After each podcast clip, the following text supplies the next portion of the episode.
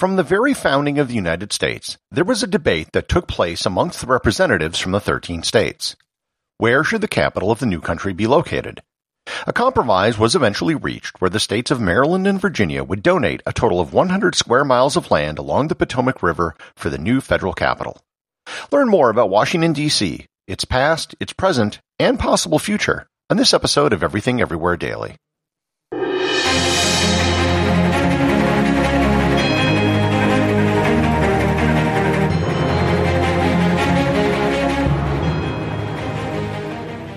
This episode is sponsored by Heaven Hill Bottled in Bond Bourbon. I recently had the chance to try Heaven Hill Bottled in Bond, and I can attest to its exceptional aromas with hints of caramel and vanilla intertwining with its oakiness, which provide a well-rounded flavor profile. Taking a sip is akin to experiencing a piece of bourbon history firsthand. Heaven Hill Distillery may be America's most quintessential bourbon distillery, Established in 1935 after the end of Prohibition, the distillery was established by the Shapiro family and has remained a family owned distillery to this day. In 1897, Congress passed the Bottled in Bond Act, which set forth strict rules for any bourbon labeled bottled in bond. Heaven Hill Bottled in Bond bourbon goes beyond the stringent requirements of the law by aging its bourbon for seven years, not four. The end result is a gold medal winning bourbon that truly stands out. Available nationally, look for a bottle at your local store. Heaven Hill Bottled in Bond. Heaven Hill reminds you think wisely, drink wisely.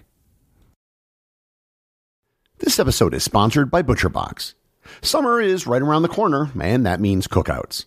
No matter what your preferred food is for a cookout or a barbecue, ButcherBox can help you make it the best. If you want to serve up some hamburgers, ButcherBox has grass fed ground beef to make the perfect smash burger. Want to cook up some steaks? Well, ButcherBox has that too, with some of the best cuts of steak, such as New York strip, ribeye, and filet mignon. Do you like grilled chicken? Well, ButcherBox has some of the best pasture raised chicken that you will find anywhere. And if you really want to wow people at your next cookout, you can try grilling some of their wild caught salmon on a cedar plank.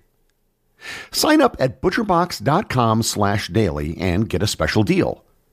ButcherBox is offering my listeners a free for a year offer plus an additional $20 off. You can choose salmon, chicken breasts, or steak tips free in every order for a year. Sign up today at butcherbox.com slash daily and use code daily to choose your free for a year offer, plus get $20 off your first order. This episode is sponsored by Audible.com. My audiobook recommendation today is Empire of Mud the Secret History of Washington, D.C. by J.D. Dickey. Before America became a world power, Washington City was an eyesore at best and a disgrace at worst. Unfilled swamps, filthy canals, and rutted horse trails littered its landscape. Political bosses hired hooligans and thugs to conduct the nation's affairs. The police served and protected with the aids of bribes and protection money. Deadly horse races took place on the dusty streets, and opposing factions of volunteer firefighters battled one another like violent gangs rather than life-saving heroes. The city's turbulent history set a precedent for the dishonesty, corruption, and mismanagement that have led to generations to look suspiciously on the various sins of Washington politicians. You can get a free one-month trial to Audible and two free audiobooks by going to audibletrial.com slash everythingeverywhere or by clicking on the link in the show notes. In 1783, the Continental Congress was in session in Philadelphia when they were besieged by Revolutionary War veterans who hadn't been paid. Known as the Pennsylvania Mutiny of 1783, it highlighted to Congress the need for the federal government to have its own area which it could control which wasn't reliant on any particular state government. James Madison echoed this sentiment in Federalist Paper number 43 and spoke of a need for a special area outside of the states which the federal government could control directly.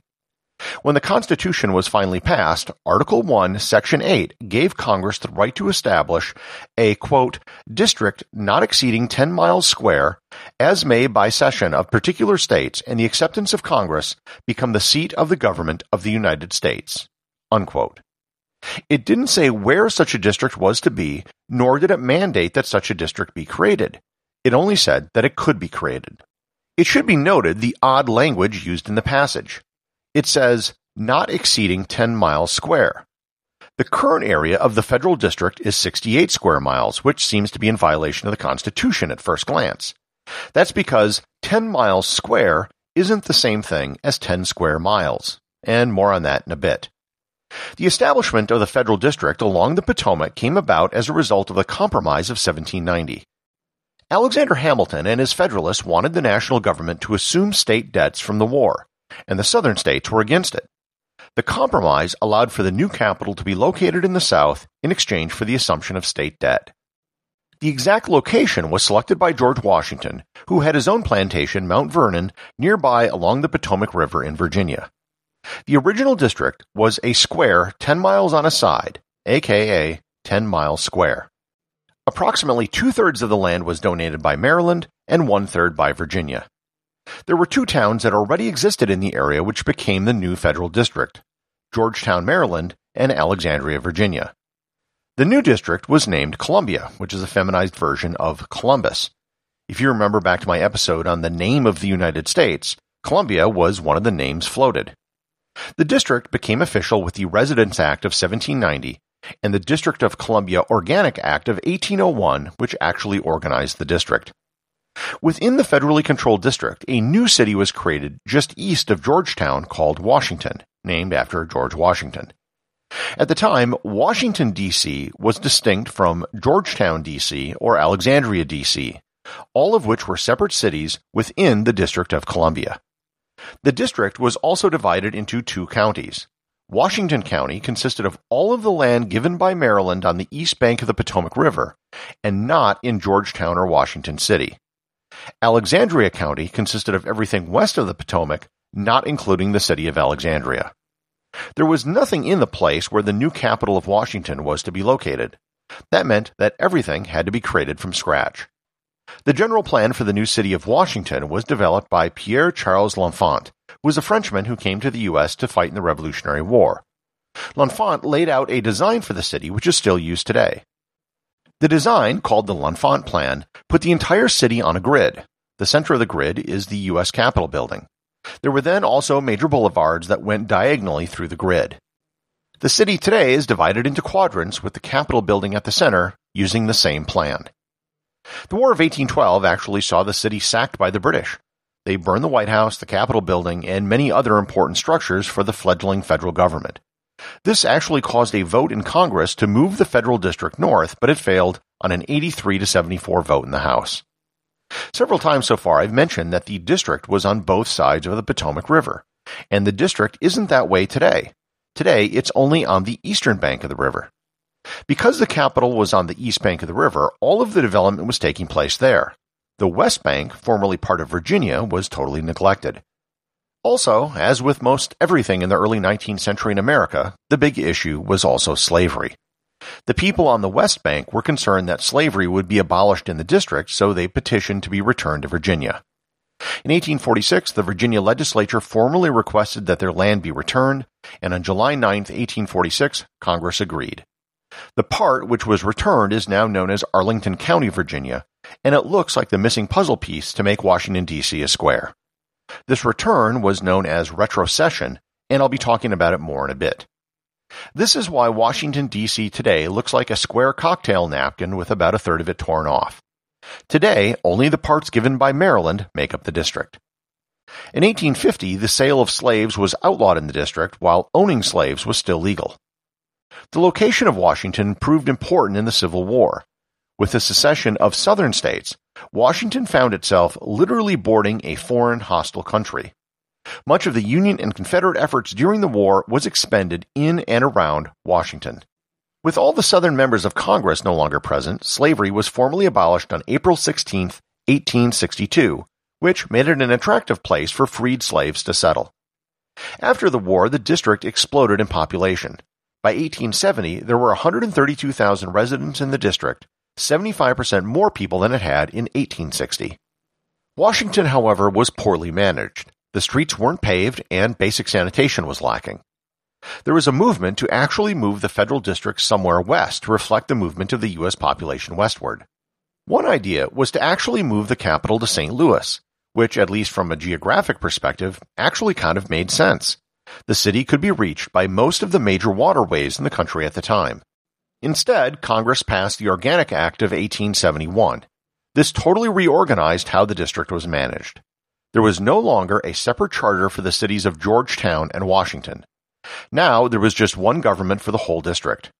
Moreover, the act specified, quote, that portion of said district included within the present limits of the city of Washington shall continue to be known as the city of Washington. Unquote. So technically speaking, there is no separate city of Washington within the District of Columbia anymore. However, by law, the area formerly known as the City of Washington can still be called the City of Washington, and informally, the entire district is called Washington. Georgetown, formerly a separate city, is today just a neighborhood within Washington, D.C. For the most part, federal office buildings tried to stay within the boundaries of the district, although later on this was abandoned as there simply wasn't enough room. Today you'll find many federal offices like the Pentagon located in nearby Virginia and Maryland. Almost since the district was founded, there have been questions about its status. The District of Columbia is unique in the United States. It isn't a state, and it isn't a territory. I think it's fair to say that the founders never really envisioned a federal district with hundreds of thousands of people living in it. Nonetheless, that is exactly what happened. The problem is really straightforward. The residents of the District of Columbia are American citizens, yet they do not have any voting representation in Congress. Also, unlike citizens in U.S. territories, they are taxed as if they live in a state. In 1871, as part of the Organic Act, the district was granted a non-voting representative in Congress, but the position was eliminated just four years later in 1875. It wasn't brought back until 1970. The Washington, D.C. representative can do anything any other member of Congress can do, except for voting on bills on the House floor. They can also vote in committee, just not in the final vote. The problem of representation was partially addressed with the 23rd Amendment, which granted the federal district, never mentioning Washington by name, votes in the Electoral College the same as the smallest U.S. state. In 1978, Congress approved the District of Columbia Voting Rights Amendment, and it was sent to the states for ratification. It wouldn't have made Washington, D.C. a state per se, but it would have treated the district for all purposes of representation as if it were a state, and it would have repealed the 23rd Amendment, which would have then been redundant. However, only 16 of the 38 states needed for ratification ever approved it. The issue of DC statehood is one that's been around for a long time. The problem that the District of Columbia has is that it's not a U.S. territory. Puerto Rico, for example, has a much easier path to statehood because it can do exactly what Hawaii, Alaska, and almost every other state had to do. The district, however, is hard coded into the Constitution, especially with the 23rd Amendment. For the whole district, as it's defined today, to become a state would require some sort of constitutional amendment. There have been several ideas to get around this problem, but they all have their own issues. One would be redefining the boundaries of the federal district. The proposal here is to just shrink it down to the area around the Capitol building, the White House, and the National Mall. Everything else would then become the new territory of Columbia. This new territory could then just apply for statehood like any other territory. The problem with this is the 23rd Amendment, which would give the new tiny district probably consisting of just a few dozen people, three full electoral votes.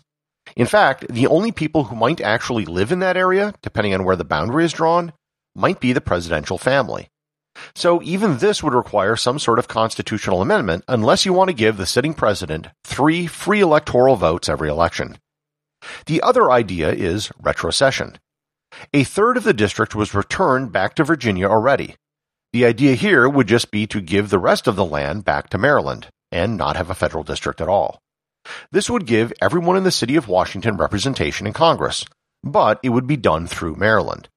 The 23rd Amendment could still exist, but it would be rendered moot if there wasn't a federal district to apply it to. However, pretty much everyone in the district is against retrocession, and polls in Maryland also don't show support for retrocession.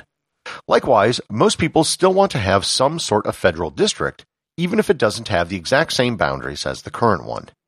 If DC did become a state, another issue would be what to call it. The name Washington is already taken.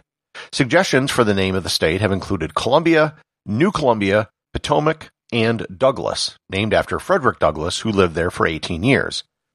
It would then be called the Douglass Commonwealth, thereby keeping the initials DC. The District of Columbia is a unique place in the geography of the United States.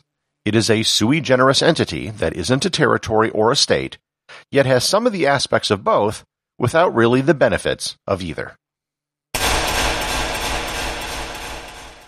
The associate producer of Everything Everywhere Daily is Thor Thompson. If you'd like to support the show, please donate over at patreon.com. There is content only available to supporters, merchandise, and even opportunities for a show producer credit. If you know someone you think would enjoy the show, please share it with them. Also remember, if you leave a five-star review, I'll read your review on the show.